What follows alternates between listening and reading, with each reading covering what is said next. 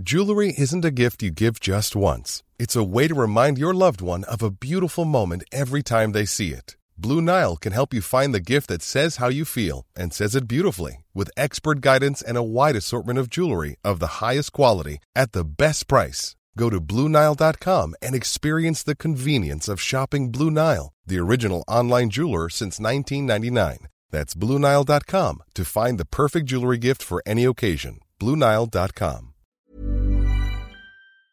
Bonjour, bonsoir, bon après-midi à tous et bienvenue dans ce nouvel épisode d'Histoire de mec, le podcast où je donne chaque premier et 15 de chaque mois la parole à un mec pour répondre à une question essentielle mais que pourtant trop peu de gars se posent. C'est quoi pour toi être un mec? Je suis Fabrice Florent. Dans la vie, j'aime ouvrir des portes. Et grâce à mes interviews et à mes contenus, vous ouvrir des portes sur l'univers de personnes que vous ne connaissez peut-être pas ou pas sous cet angle. J'aime aussi vous apporter des idées ou des concepts que vous n'aviez éventuellement pas encore imaginés. J'aime ouvrir le champ des possibles aux gens qui me suivent. Je fais donc des podcasts d'interviews, mais je suis aussi en direct sur Twitch tous les lundis, les mercredis et les vendredis. Et je vous propose également une newsletter hebdomadaire. Vous pouvez aussi me retrouver sur Insta, sur @fabflorent. Vous retrouverez tous les liens et toutes les infos dans les notes de cet épisode. Allez cliquer pour découvrir l'intégralité de mon univers et surtout, abonnez-vous. Cette semaine, je reçois Jérémy Frérot qui a sorti son nouvel album intitulé Meilleure vie il y a quelques mois. On discute de sa vision de la masculinité et comment elle a évolué avec le temps, lui qui a écrit dans son dernier album donc un single intitulé Un homme où il interroge sa vision du mal dans la société.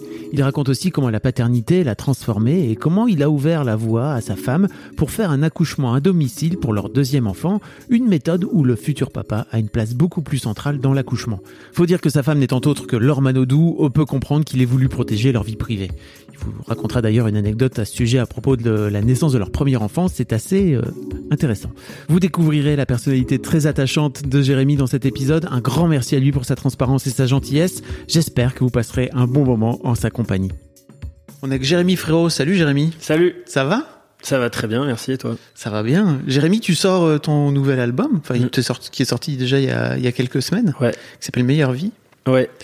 Euh, et c'est ton attaché de presse qui m'a qui m'a dit tiens ça serait intéressant qu'on fasse euh, qu'on fasse un épisode ensemble et ça tombait bien parce que j'avais repéré aussi ton ton, ton fameux titre où, qui s'appelle Un homme Mhm. qui a été je pense le premier single d'ailleurs qui est qui est sorti si ouais, ouais, bah, ça ça l'est toujours. Hein. On Oui, est en train que- de trop chercher le deuxième, mais là, ça l'est toujours. il n'y en a pas d'autres encore Mm. qui sont sortis Non.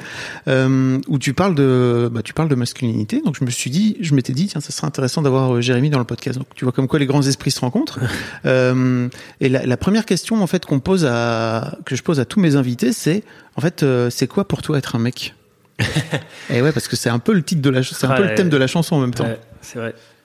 C'est une galère cette question. Hein. ouais je sais mes invités galèrent en général et moi aussi je galère avec Mais euh, enfin, c'est bien qu'on galère.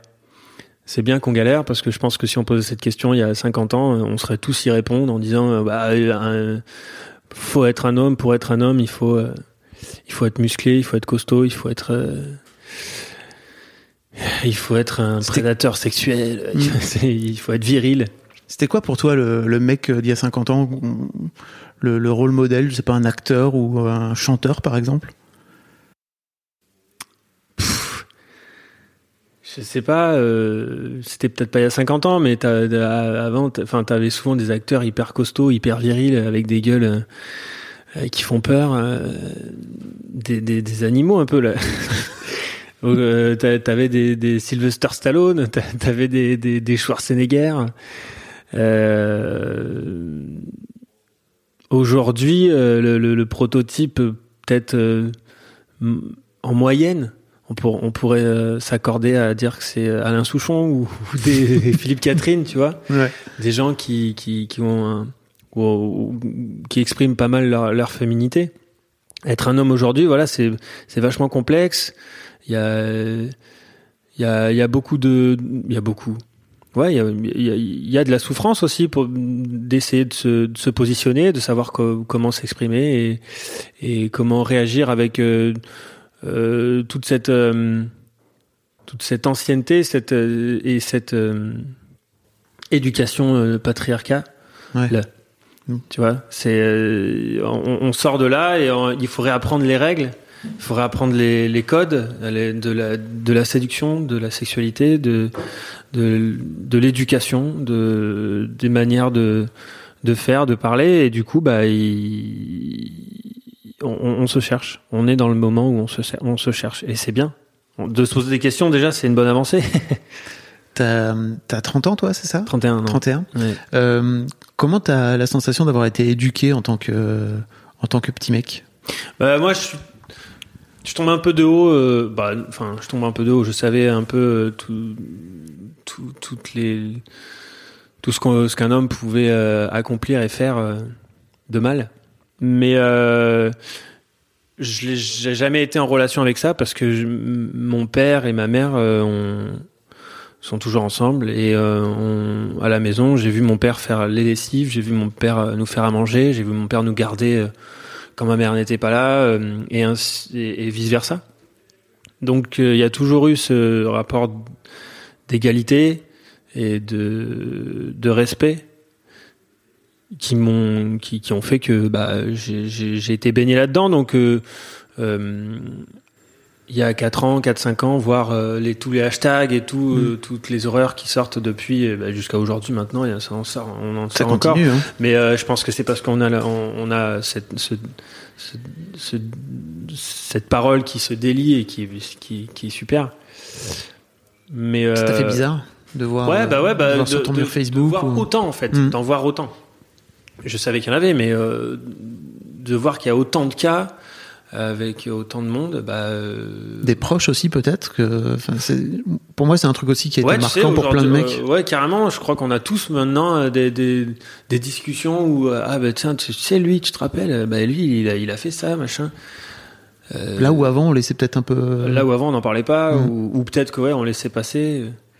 Et donc euh, c'est il y y a y a eu ce moment-là où je me suis dit tiens mais que- qu'est-ce qui se passe maintenant? Et du, et puis il y a eu aussi euh, ce truc où euh, Attends, mais du coup, vu que je me suis pas posé la question de ce qui était bien ou ce qui était pas bien, est-ce que je suis dedans?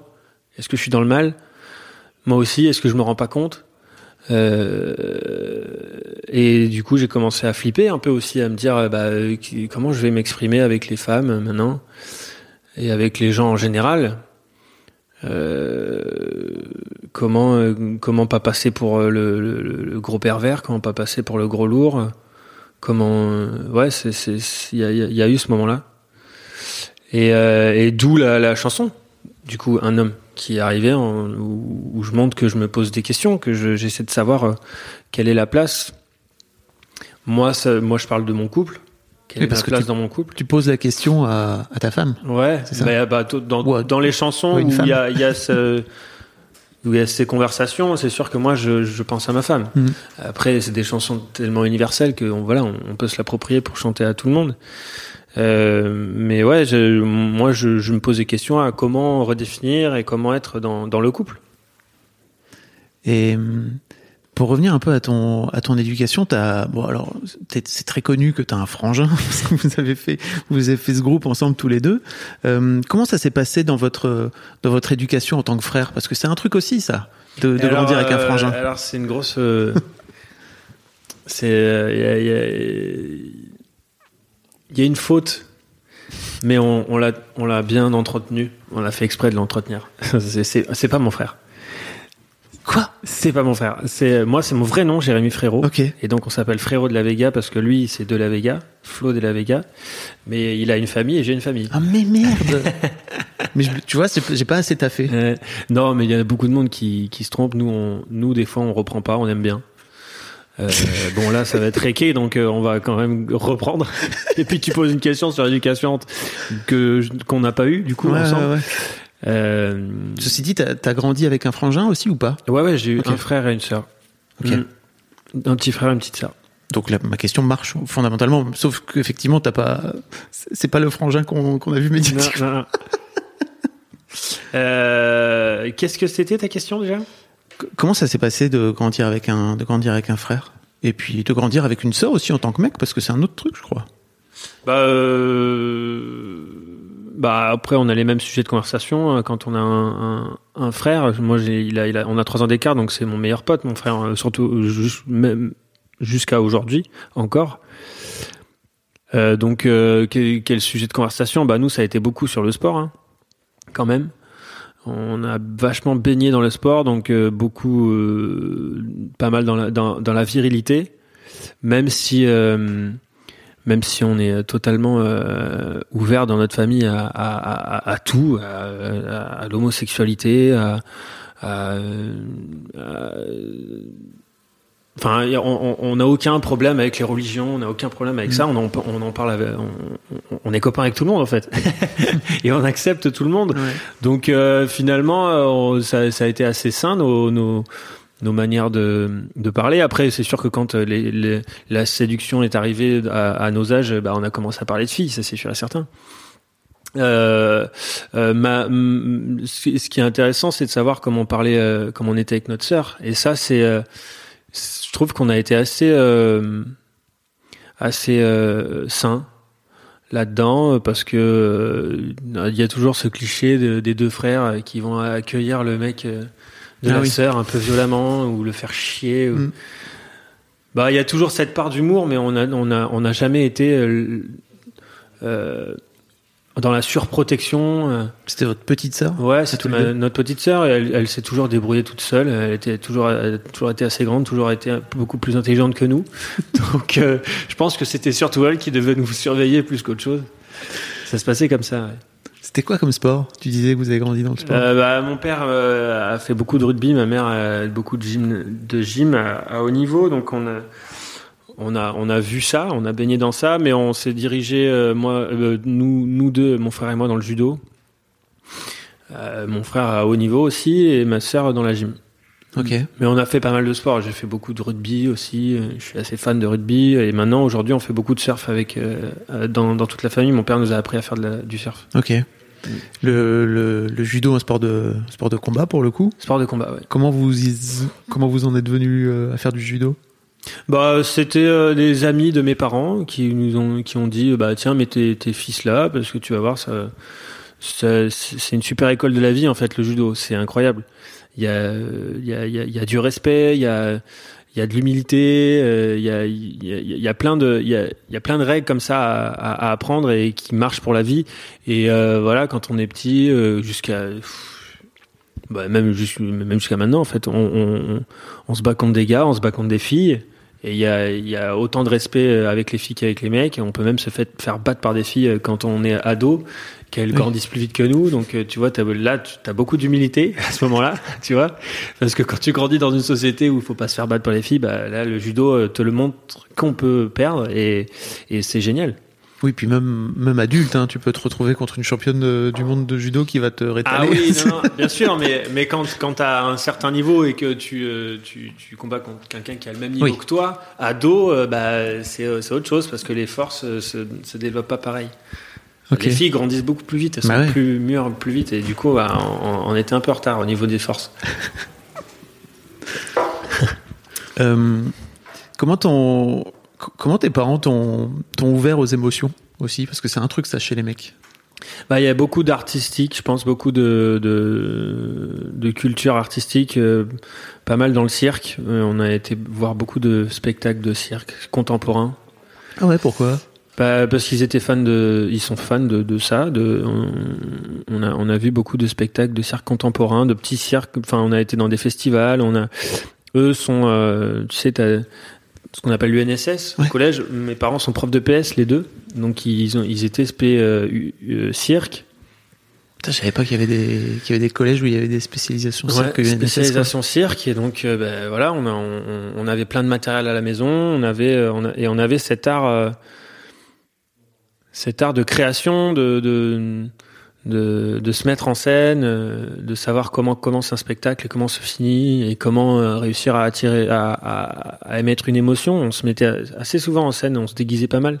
Et donc euh, c'est comme ça que ça qu'on qu'on vivait. Il y avait il y avait beaucoup de culture artistique et puis la musique aussi, la musique euh, tournait. Il y avait beaucoup de musique qui tournait tout le temps. Quand il n'y a pas de musique à la maison, c'est un vide, je trouve. Dans, dans la maison où j'ai vécu avec mes parents, s'il n'y a pas de musique, je, je, trouve ça vide. Comment tu t'y es mis justement euh, à la musique tu C'est mon père. Ouais. euh, qui joue beaucoup de guitare euh, sur son canapé et qui chante des chansons plutôt brésiliennes, de la bossa surtout. Et donc, euh, bah, j'ai, euh, je l'ai suivi. J'ai toujours eu envie de lui ressembler. Donc, euh, à un moment donné, j'ai pris une guitare. Il me l'a offert à mes Noëls, des- le Noël des 17 ans, je crois. Et puis, et puis j'ai commencé à faire des reprises parce que sur Internet, on pouvait trouver plein de trucs et qu'une guitare c'est plus transportable qu'un piano. Donc, j'ai, j'ai fait, j'ai, j'ai fait ça comme lui, quoi. Ok. Mm. Comment ça se passe euh, dans ta vie générale, à l'école, au collège, euh, au lycée après, euh, avec les autres mecs? Bah, je suis plutôt, j'ai- toujours été assez populaire dans les dans les écoles. Euh, je sais pas, je, pense- pas que j'étais le, le mec le plus viril, ça c'est, je pense pas. Bien qu'avec le judo, euh, ça pouvait attirer des trucs euh, du style ah il est il est fort, euh, il va, attention même s'il est pas costaud. Il y avait ce, il y avait ce truc là, mais euh, mais j'ai toujours eu des bandes de copains avec des copines dedans. Ok. Il n'y a jamais eu que des mecs. Ouais. Ça a toujours été assez varié comme dans, dans les genres en fait.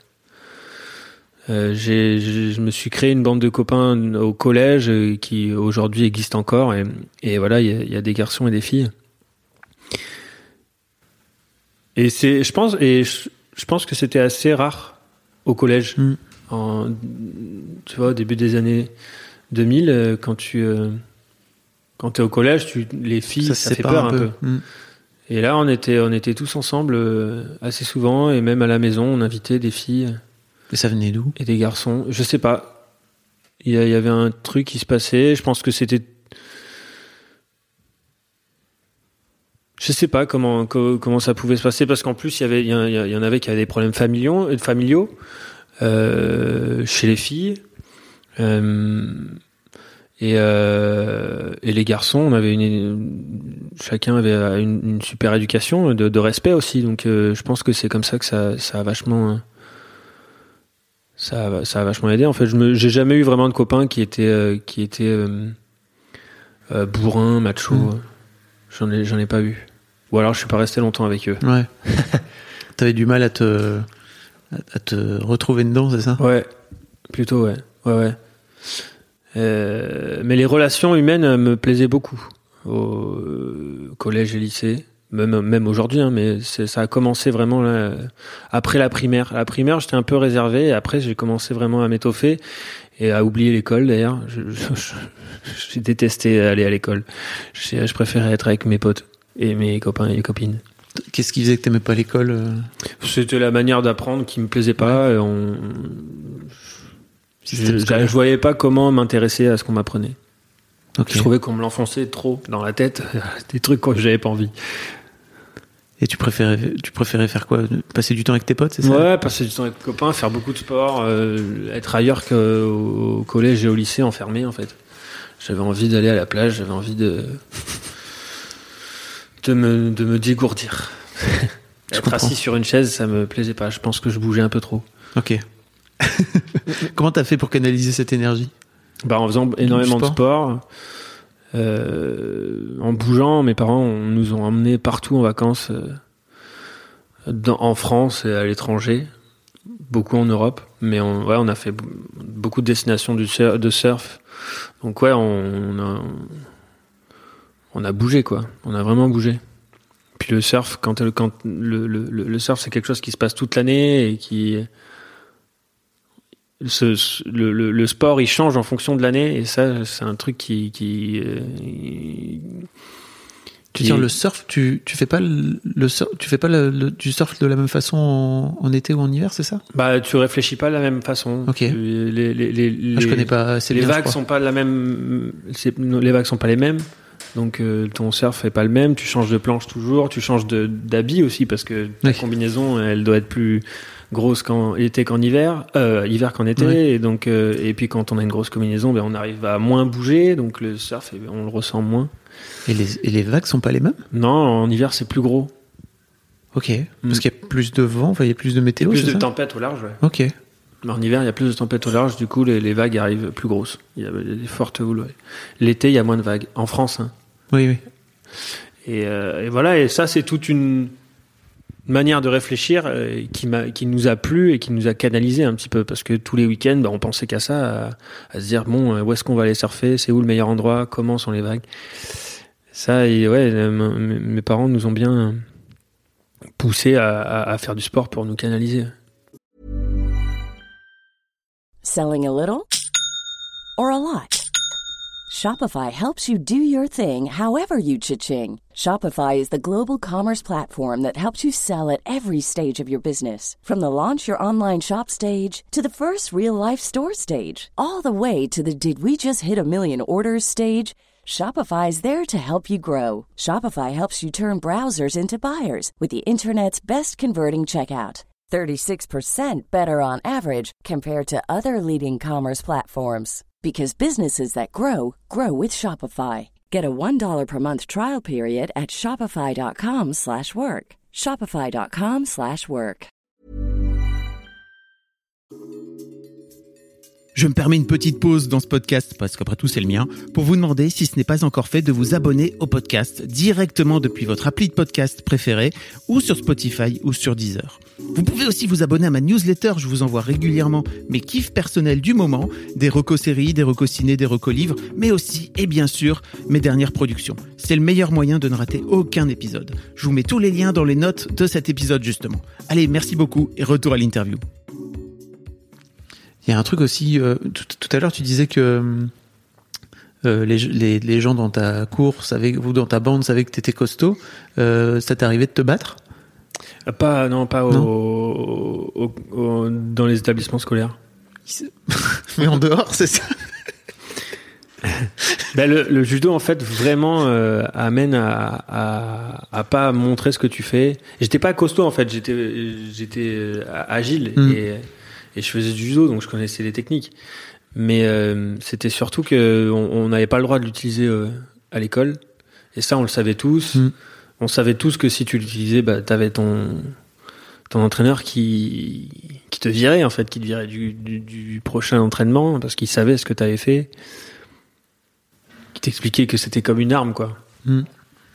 Mais après, quand j'ai commencé à sortir euh, avec mes, mes, mes copains en, en boîte de nuit, tout ça, là, oui, il y y a eu deux, trois euh, accroches, on va dire. C'est un vrai truc, hein, tu sais, chez plein de, Mm. chez plein de mes, mes invités, de canaliser la, la colère à un Mm. moment donné. Elle te venait d'où cette, euh, cette colère ou ce besoin de la, de la faire sortir en fait? Bah, c'est- un. Tu veux dire pendant ces soirées-là? Ouais. C'était c'était des gros des gros débiles qui ont trop bu et qui qui, qui, qui- qui se parlent trop fort. C'est surtout ça. Euh, Tu t'inclus dedans, c'est ça? Ouais, ouais, complètement. Quand euh, le- les jours où j'ai fait ça, mais je l'ai, je l'ai, je l'ai rarement fait. Hein. Je suis euh, plutôt quelqu'un qui va canaliser les gens et qui qui va presque se rabaisser pour pas que ça ça se passe.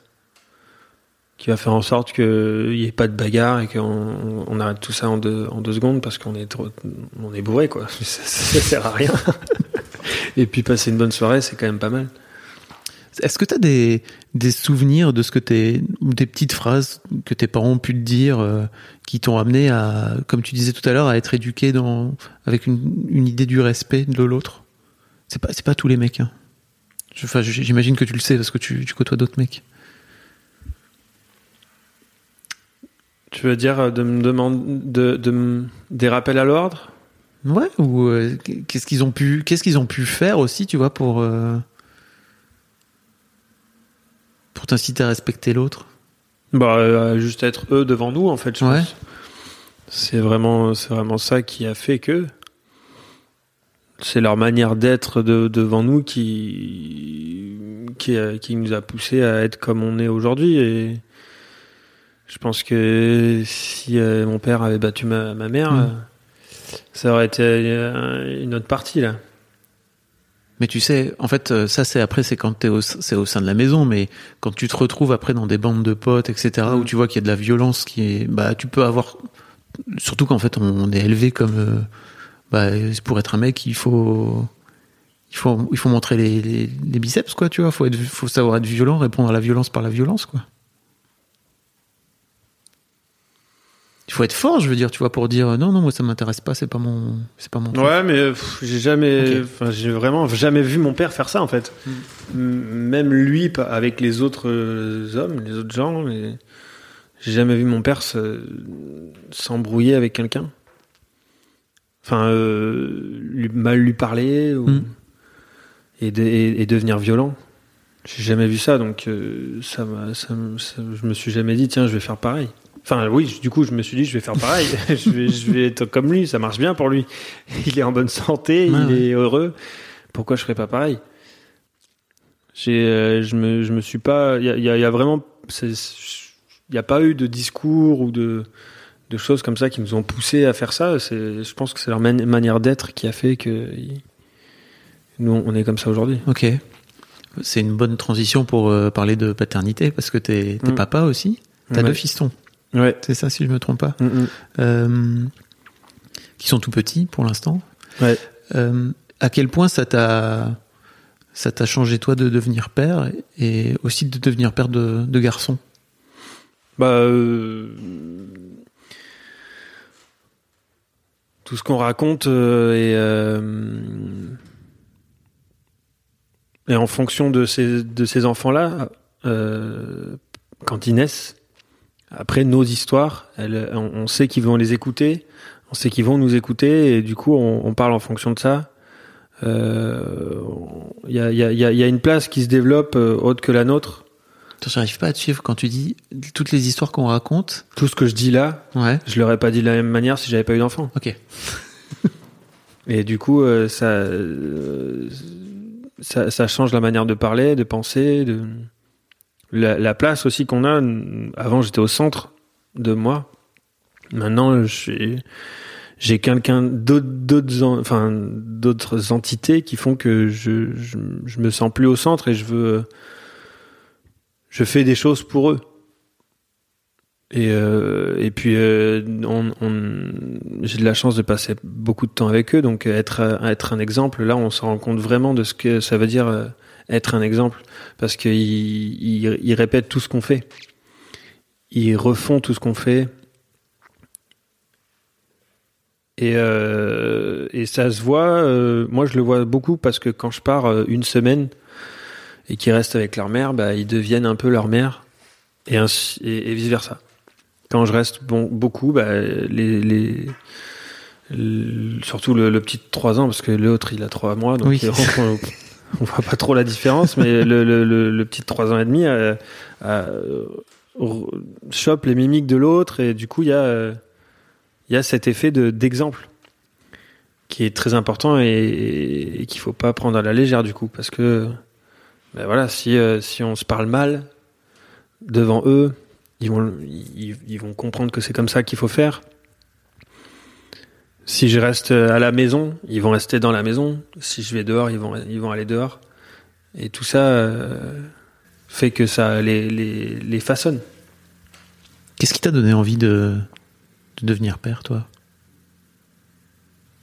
Bah, euh, que vivre avec des enfants, c'est quand même, c'est quand même vachement bien euh, parce que euh, parce que ça nous reconnecte un peu à cette idée euh, d'enfant, cette euh, manière de penser d'un enfant et que euh, moi j'aime beaucoup quand même. J'ai pas du tout envie de l'oublier et, et avoir euh, avoir des enfants du coup ça nous reconnecte à ça et et et ce et, et puis euh, je sais pas, j'avais envie de partager quelque chose et de, le, et, et de créer quelque chose avec un, un être humain neutre. qui, qui, Que tu peux façonner que je ça peux façonner entre guillemets. Après, euh, euh, il y, a, y a ce qu'on pense avant qu'il arrive et puis ce qu'on pense après. Et, et, euh, et- et après, quand il est arrivé, je me suis dit que j'allais lui, lui laisser énormément de liberté, que j'allais pas le faire devenir comme moi, que même s'il va en choper des, Mm. des choses que, que j'ai en moi, mais il va, il, il y, a, il y a vraiment une envie de, de le voir évoluer euh, librement. Ça fait peur, non, un peu? Aujourd'hui, ouais, un petit peu. Faut être sûr, quoi. Faut être sûr de soi. Faut être sûr de, de, de savoir si, si on va vraiment réussir à, à avoir les reins pour, euh, pour, euh, pour faire évoluer un, un enfant. Et, et le protéger et, et faire en, en- voilà et faire en sorte que ça devienne un, un bon humain entre guillemets. Après c'est très subjectif hein, de dire que c'est un bon humain qui Oui. est bon. On peut pas savoir. Non, mais déjà, euh, Mais aujourd'hui, oui, les- les- le respect est euh, une des règles les plus importantes. euh. j'allais dire déjà réussir à inculquer les valeurs de respect à ton Mm. môme, c'est dans la société actuelle, c'est pas forcément évident. Bah, euh, on a beaucoup de clés quand même aujourd'hui. Hein. Mm. Je on fait tel, on fait, on en parle tellement. Il y a tellement de, de, de nouveaux supports qui sont arrivés maintenant, des podcasts comme ça, des, des, des comptes Instagram, des, enfin des comptes de réseaux sociaux, des, des, des, des bouquins, il y, a- des émissions. euh, qui sont euh, qui, qui font que nos, nos manières de, de parler changent euh, aujourd'hui, euh, à mon fils, quand il, qui a une sœur, une grande sœur, Mm. euh, quand il dit bah, ma grande sœur, elle a, elle a pas de zizi et donc c'est une fille, les phrases 2021, ce serait de dire bah non, ta sœur, elle a un, elle a un zizi, tu le vois pas. C'est plus euh, les filles ont pas de sexe et les garçons ont Ouais. un sexe. Et c'est ce genre de phrase qui va faire que les, le respect va arriver et l'égalité des genres va exister. Parce que, euh, bah, on va dire, euh, non, non, tout le monde a un sexe, c'est, il est différent. Et il y a plein de manières de, de, de, parler comme ça. Il y a plein de manières de faire aussi. Le, quand le, quand euh, ton gamin rentre de l'école en disant non, le rose, je veux pas. Je veux, enfin, regarde, moi j'ai du rose, je m'en fous, je suis un garçon. Il n'y a pas de problème avec les couleurs. Il n'y a, a pas de couleur avec des genres. C'est terrible hein, quand euh, tu les fous à l'école et que d'un coup d'un seul tu te rends compte que bah, t'as passé 2-3 ans à Mm. travailler avec eux pour leur inculquer des trucs cool et que euh, tes mômes rentrent un jour et ils commencent à avoir euh, des- Ouais. du caca dans la tête. C'est vrai. Après, euh, y a- je l'ai pas trop trop vu hein, quand même. hein. Il, est, il est vachement. euh, sa meilleure, son meilleur compagnon, c'est une fille. Ce qui est déjà un vrai truc Ouais. maternelle. En maternelle, c'est plutôt. euh, Ouais, peut-être pas. Peut-être qu'en maternelle, le genre, on s'en fout. Ouais, Non? Ça commence Je sais pas. En tout cas, lui, je l'ai- je je l'ai jamais vu. Je l'ai jamais vu avoir des préférences de garçon ou de fille. Là, il, il traîne beaucoup avec une fille. Bah, tant mieux. hein. Mm.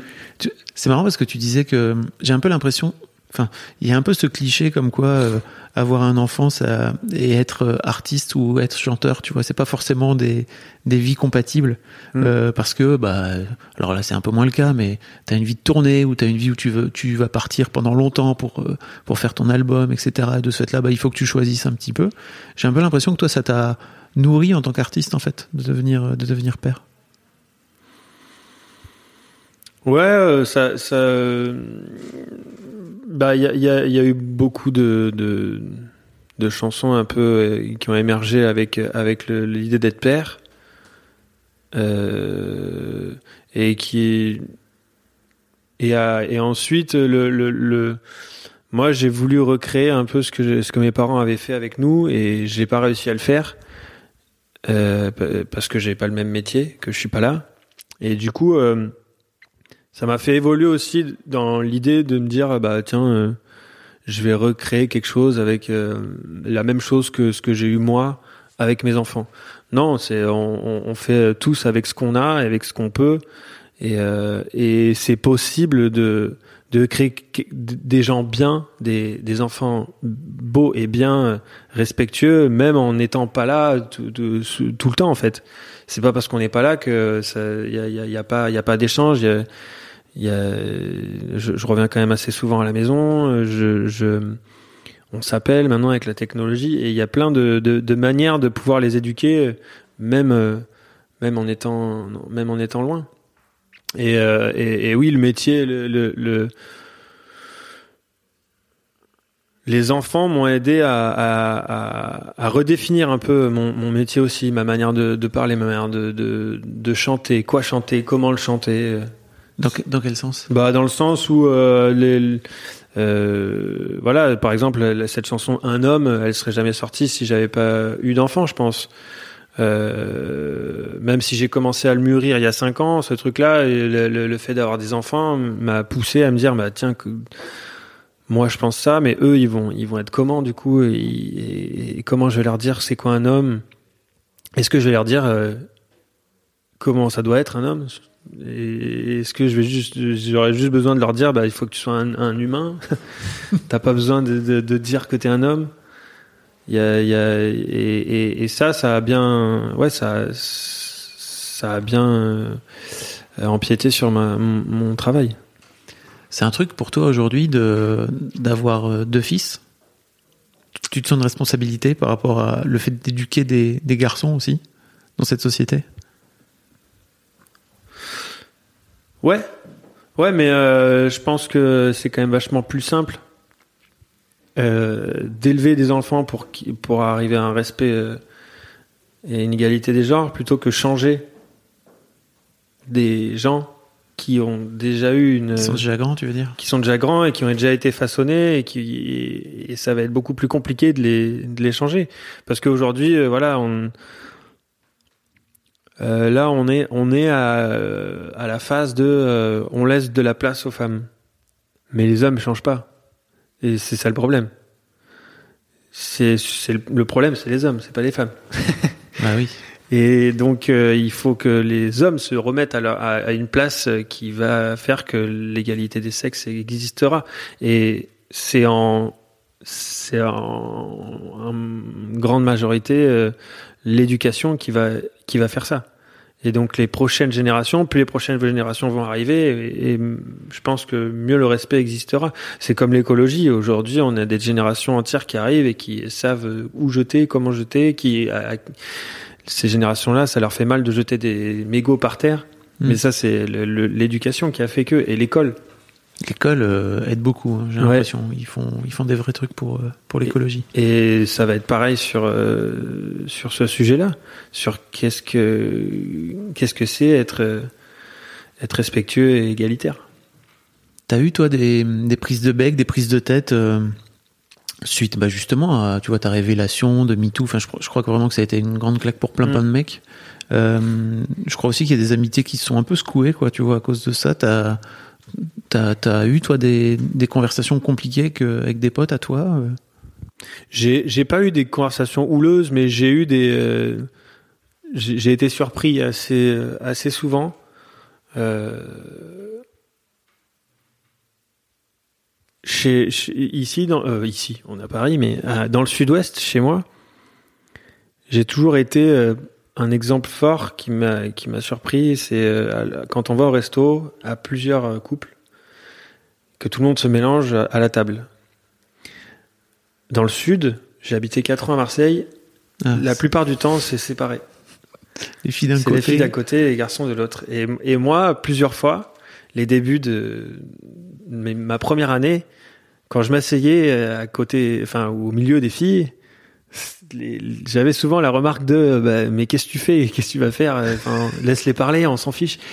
Tu vois? Et j'avais vraiment ce truc de bah bon euh, pourquoi? Je, je sais pas. Et il y avait il y avait vra- vraiment ce truc là après il y a, non il y a jamais eu de truc un peu euh, houleux. J'ai jamais comme je, je disais au, au début j'ai jamais vraiment eu de copains misogynes qui euh, qui qui respectaient pas les femmes donc euh, ça m'est pas tellement arrivé Tu t'en tu t'en éloignes, quoi. Ouais, je, m'en- je, je, m'en- je, me lie pas d'amitié avec euh, ce genre de personnes. Ok. Euh, dans ta dans ta chanson Un homme, tu, tu dis que elle t'est venue aussi euh, par rapport à ta à ta nouvelle paternité. Euh, justement, tu, tu poses la question euh, à ta femme ou en tout cas à une femme, quoi. Euh, co- comment t'as as trouvé des réponses toi aujourd'hui? À toutes les questions que tu poses Et Est-ce que j'ai trouvé des réponses? Bah, pff, Ouais, j'en- cherche en tout cas. J'en- je me, je me, je me cultive dans ce milieu, dans ce sujet-là. Comment tu fais? Euh, là, je lis un livre euh, de Yvon Jablonka. Ah, qui va bientôt venir dans mon podcast. C'est vrai. Ouais. Bah voilà. C'est lequel? Euh, Est-ce que je m'en souviens du titre? Pas du tout. Est-ce que c'est des hommes justes? Et c'est ça, je crois. Ok. C'est exactement ça. Ouais, c'est ça. Qui- Où, où il retrace toute l'histoire euh, du patriarcat, de, Ouais. de ses débuts jusqu'à nos jours et comment on est en train d'évoluer. Donc ça, c'est un peu scientifique au début, mais après on apprend plein de choses et on, on découvre comment on est devenu comme ça. Et, euh, et, euh, et ça, ça, ça, ça me permet, bah voilà, de mieux en parler, de de- de- d'être meilleur moi aussi, parce que comprendre pourquoi, bah ça nous aide à le changer. Euh, et puis euh, et puis voilà euh, en, dans dans mon couple il y a aussi on, peut tester des choses aussi on peut faire plein, plein, le fait le fait de de de pas faire de choix d'homme euh, que la, la- la- notre notre femme décide que voilà qui qui est plein de trucs comme ça qui font que bah euh, ça, ça ça amène à, à développer euh, tout, ces- tout ce changement et à devenir un, un, un autre homme. Et, comment ça se passe pour toi? C'est pas compliqué. En fait, c'est compliqué, non? Par rapport à. Ouais, c'est compliqué. Ouais. Ouais. bah ouais, c'est compliqué parce que euh, tu te rends compte qu'en fait, même il y a y a plein de choses qui qui étaient un peu aberrantes, mais qu'on faisait quand même. Est-ce que je vais un exemple là? Je sais pas. Je- mais euh, je sais que il y a plein de fois où je me suis dit ah ouais putain mais ça il faut pas que je le dise comme ça. Il... Ah ouais mais il faut pas il faut pas que je fasse ça. euh. Euh, J'ai pas d'exemple là, mais je, je sais que ça ça, ça m'est arrivé. Quand quand on le conscientise, de toute façon après on voit plein de défauts. Mm. Le, le plus dur c'est de conscientiser et de et de et, et- et après de le remarquer. T'as fait un truc un peu particulier aussi parce qu'il y en a pas tant que ça aujourd'hui en France. C'est que euh, vous avez euh, accouché de, enfin, en tout cas ta femme a accouché de Ouais. de votre deuxième fils euh, dans un accouchement à domicile. Mm. Euh, et je sais parce que j'ai donc dans mon podcast Histoire de Daron, j'ai eu un mec notamment qui a fait tout, qui a raconté en long, en large et en travers euh, son expérience. C'est un, c'est- comment dire, c'est une méthode où le mec a, une, place à part en fait, enfin, vraiment en, en plein dedans quoi. dans- Bah ouais, là on est on est clairement en plein dans dans, dans ce qu'on raconte. D'ailleurs, ça peut être ça l'exemple. Hein. Mais euh, on est clairement dans, dans, dans un changement euh, à ce niveau-là. Les, les hommes aujourd'hui euh, parlent au fœtus qu'il y a dans le ventre de leur, de leur femme, de leur compagne. Et ça, c'est un truc qui n'existait pas. Tout le monde enfin, euh, était un peu gêné de faire ça. Ou, euh, c'était, ça servait à rien, machin. Aujourd'hui, moi, je chantais des chansons. On pose la main en, se disant qu'on est en train de communiquer euh, comme ça, et donc il se passe quelque chose de beaucoup plus. euh, euh, c'est plus fusionnel. On est plus à deux plutôt que c'est un deux, c'est un, sujet de femme et elle se débrouille avec pendant neuf mois et puis pendant pendant un an après pour l'allaiter et machin. Euh, le, le, le fait de, de fait de faire un accouchement à la maison nous euh, nous permet d'être beaucoup plus acteurs nous les hommes parce que C'était une volonté de ta femme à la base? Non. C'était toi? Ouais. Non, c'est vrai. Euh, en fait, c'est moi qui lui ai mis un peu le verre dans la pomme. Le premier, son premier enfant, elle l'a déclenché, elle l'a eu à l'hôpital avec une péridurale. Et puis moi, euh, quand j'ai commencé, quand on a appris qu'on allait avoir un enfant, je me suis renseigné, j'ai cherché, j'ai, j'ai lu et j'ai, j'ai un peu compris que la, Bon après il y a plein d'avis, mais pour moi la péridurale était euh, néfaste pour le- l'enfant parce qu'il prenait de ce produit-là euh, dès le début de sa vie. Et donc c'était quelque chose qui qui était compliqué. Et puis et puis rien que dans la manière de pousser d'une femme quand elle est en péridurale, elle sent pas du tout ce qu'elle fait, donc elle peut tout casser et donc elle vit pas son son passage euh, euh, En tant que mère, tu comment, comme elle le, elle le Ouais. devrait. Il y a, il y, a, il y a moins cette connexion entre l'enfant et, et la mère. Et je, voilà, je lui ai expliqué ça. ça vient de toi. Ça vient de moi. Et donc après, elle s'est mise à le lire aussi. Et donc, euh, mais je lui ai jamais dit, euh, il faut que tu fasses Oui, comme oui, ça. oui. T'as pas, Je lui ai expliqué t'as pas fait que- comme Tom Cruise, euh, tu sais, qui avait obligé sa meuf à accoucher. Enfin, les, les scientologues là. Non, non. Tu accoucheras dans le silence. Non, non, pas du tout. non, mais c'est, marrant que ça. Alors, je crois que c'est la première fois que j'entends que ça vient de, de Mm. l'initiative d'un père, quoi. Généralement, c'est plutôt un move de, de la femme, tu vois, qui dit bah moi j'aimerais bien tenter cette expérience-là. Bah là, j'avais, moi, j'avais vraiment envie de, de, de voir euh, de de voir si c'était vraiment comme ça, que si c'est s'il y avait vraiment euh, cette connexion là qui existait. C'était après on y croit, on y croit pas, voilà. euh, Mais euh, avant il faisait comme ça et c'était euh, c'était beau parce que je trouvais en fait qu'on on, s'éloignait de plus en plus de de de cet acte.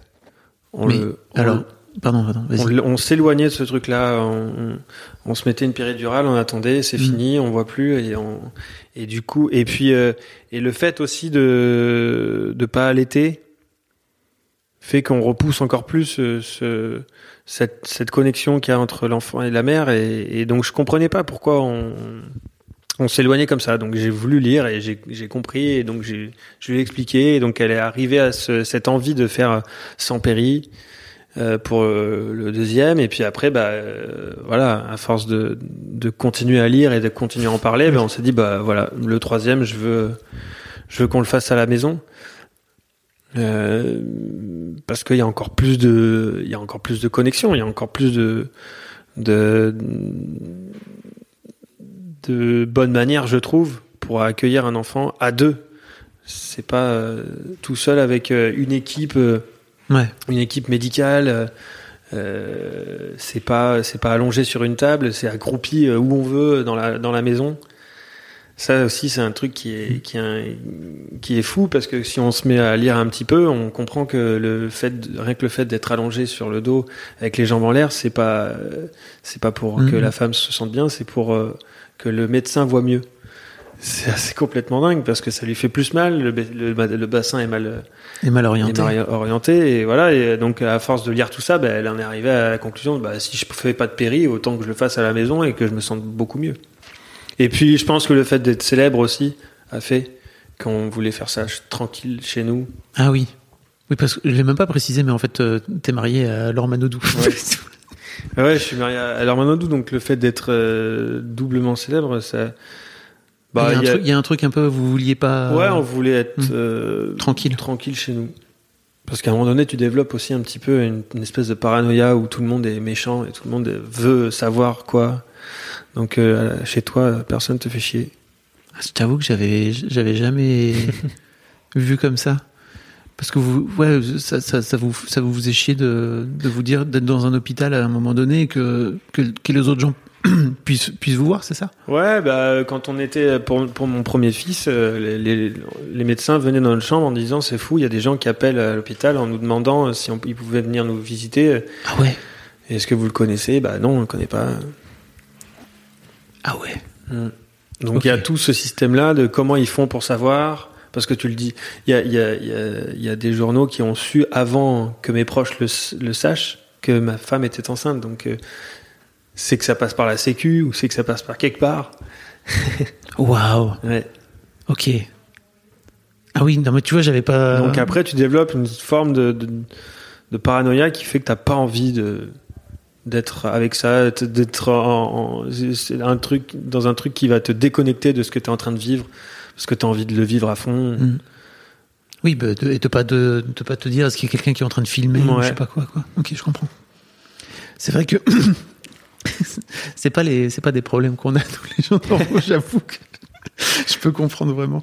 Euh, ce qui est intéressant, tu vois, c'est que tu disais que effectivement avant on on, on accouchait à domicile, en fait ça se passe, mais en fait aussi avant euh, il y avait il y avait pas les mecs, les mecs Ouais, n'avaient pas le droit ouais. d'y être quoi. Mm. Euh, comment tu l'as vécu, toi, justement, de prendre pleine part à, à l'accouchement à domicile? Bah, c'est éprouvant déjà. Euh, on vit pas l'accouchement pareil. Hein. Euh, on, on- en sort beaucoup plus fatigué que ça, et en même temps, il y a une certaine. euh, moi, j'ai l'impression d'avoir une, une, relation encore plus forte qu'avec mon premier enfant euh, sur euh, sur euh, sur le dernier. D'avoir l'impression de le comprendre beaucoup mieux, même dans les regards et tout, parce que parce que voilà, il s'est passé ça, parce que il nous a entendus quand il est arrivé, que on n'était que trois dans la pièce. Euh, et puis, euh, et puis, euh, ma femme pouvait s'appuyer sur sur moi en fait. Et ça, c'est quelque chose de de vachement plus beau et et, euh, et encore une fois, je, re- je reparle de connexion. C'est il Mhm. y a, y a- il y a- vu que c'est la seule personne à qui tu peux te référer, c'est la personne avec qui t'as fait l'enfant. Bah, ça devient beaucoup plus puissant, quoi. Et du coup, tu restes en- plus en adéquation avec ce que ce qui est en train de se passer. Euh, plutôt que plutôt qu'à l'hôpital allongé où t'es avec ton mari, tu le regardes et puis euh, les autres ils sont en train de s'occuper du bas et donc il y a deux il y a deux Ah oui, oui. il y a deux il y a, deux entités quoi enfin il y a, il y deux ambiances Je comprends. sur un même corps c'est bizarre le cerveau est sur euh, le mari et le bas est sur les médecins là il y a à la maison il y a tout qui est il y a tout qui est en même temps quoi Et t'as l'impression que ça a augmenté entre guillemets votre couple? Ça l'a. Vous vous êtes rapprochés? Bah, il y a quelque chose de fort qui se passe, ça, c'est Ouais. sûr. Ouais. Ouais, bien sûr. Et puis tu tu tu sais euh, du coup euh, tu euh, comprends un peu mieux que- pourquoi il y a plus de enfin il y a, y a- y a du temps de, de de récupération pour une femme. Il y a y a des hormones qui changent et qui travaillent et, donc euh, il y a y a aussi cette compréhension dans les changements d'humeur beaucoup plus bah tu les comprends mieux quoi alors que quand t'es à l'hôpital euh, bon tu et que tu vois rien et que tu sais pas ce qui se passe tu comprends pas pourquoi ta femme pète les plombs des fois euh, parce que les hormones changent Waouh. Et donc, euh, bah, ça t'a permis de devenir un meilleur mec, j'ai l'impression. Ouais, je sais pas si je suis un meilleur mec ça, ça, ça Bah, t'as faudra l'air deman- d'avoir- faudra demander à ma femme pour ça Ah non, mais t'as l'air d'avoir euh, pris de l'expérience, quoi. Mais par contre, oui, tu, tu- tu- bah, attends, t'as, là, t'as, une, grosse expérience, euh, c'est sûr, euh, d'en faire arriver un, un être euh, sur Terre, d'en, conscientiser pas, pas mal de choses, en fait. Ouais, c'est sûr. Qu'est-ce que t'as conscientisé, par exemple? Bah, euh, que c'était assez important, même très important, d'être présent, d'être là, de, de, d'accompagner la femme et de pas de pas la laisser euh, comme ça euh, parce que elle elle aussi ça ça lui permet de voir que t'es là et qu'il y a une forme de respect du coup parce que elle, elle, elle comprend qu'elle a pas fait ça toute seule euh, qu'elle est pas dans la merde toute seule aussi parce que bon c'est c'est un peu grossier mais c'est être un peu dans la merde d'avoir un enfant au début parce que il c'est c'est euh, c'est euh, très animal. c'est animal. La nuit, euh, on peut, on pourrait euh, se bouffer tellement euh, le, le- le manque de sommeil est, est, est ingrat. C'est pire qu'être malade, euh, manquer de sommeil. Mais faire ça à deux, c'est beaucoup plus facile parce que voilà, on peut en discuter, on peut en parler, et ça, c'est plus, c'est, c'est plus simple, c'est plus beau. C'est euh, le- l'enfant se sent plus, plus entouré aussi. Ok. Bah, merci de partager tout ça.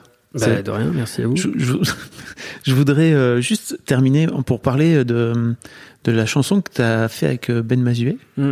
Euh, alors, vous, vous avez déjà bossé ensemble avec Ben depuis, euh, enfin, vous bossez ensemble depuis un petit moment. Lui, il a écrit pas mal de textes justement pour les frérots de la Vega, si je me trompe pas. Ouais.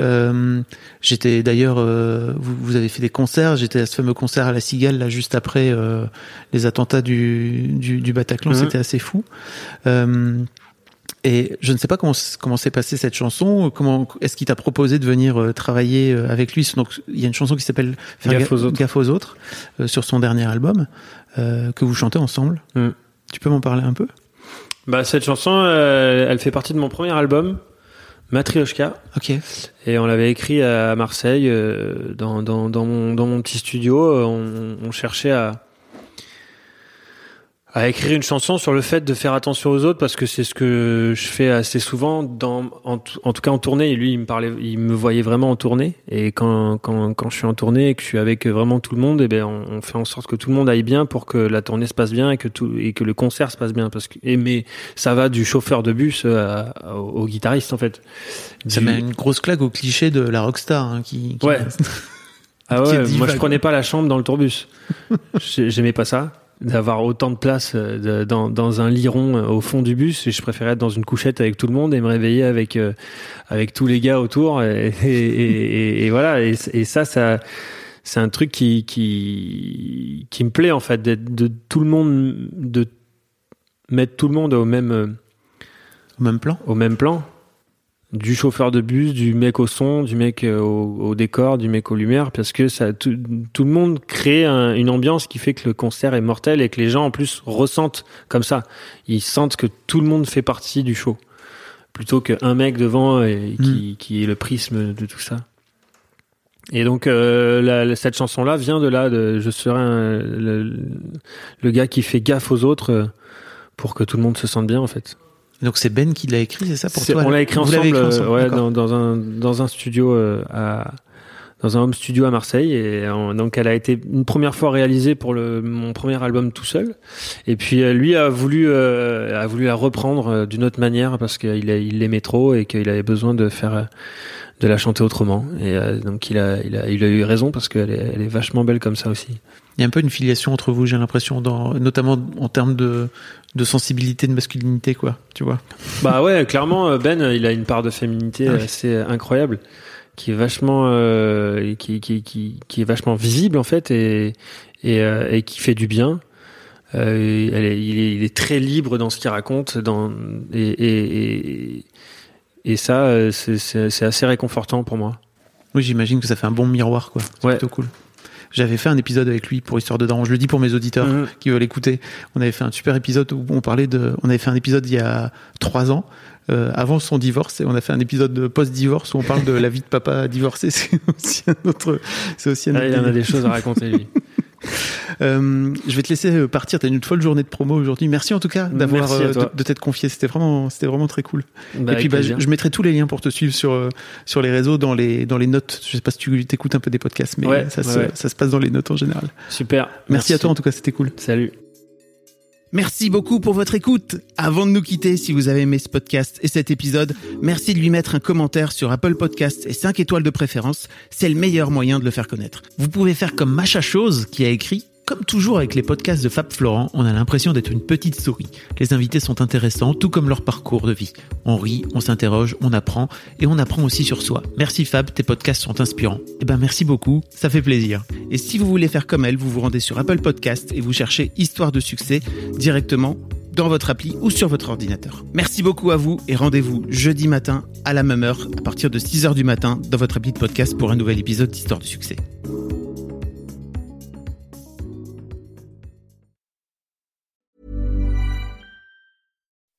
When you make decisions for your company, you look for the no-brainers. If you have a lot of mailing to do, stamps.com is the ultimate no-brainer. Use the stamps.com mobile app to mail everything you need to keep your business running with up to 89% off USPS and UPS. Make the same no-brainer decision as over 1 million other businesses with stamps.com. Use code PROGRAM for a special offer. That's stamps.com, code PROGRAM.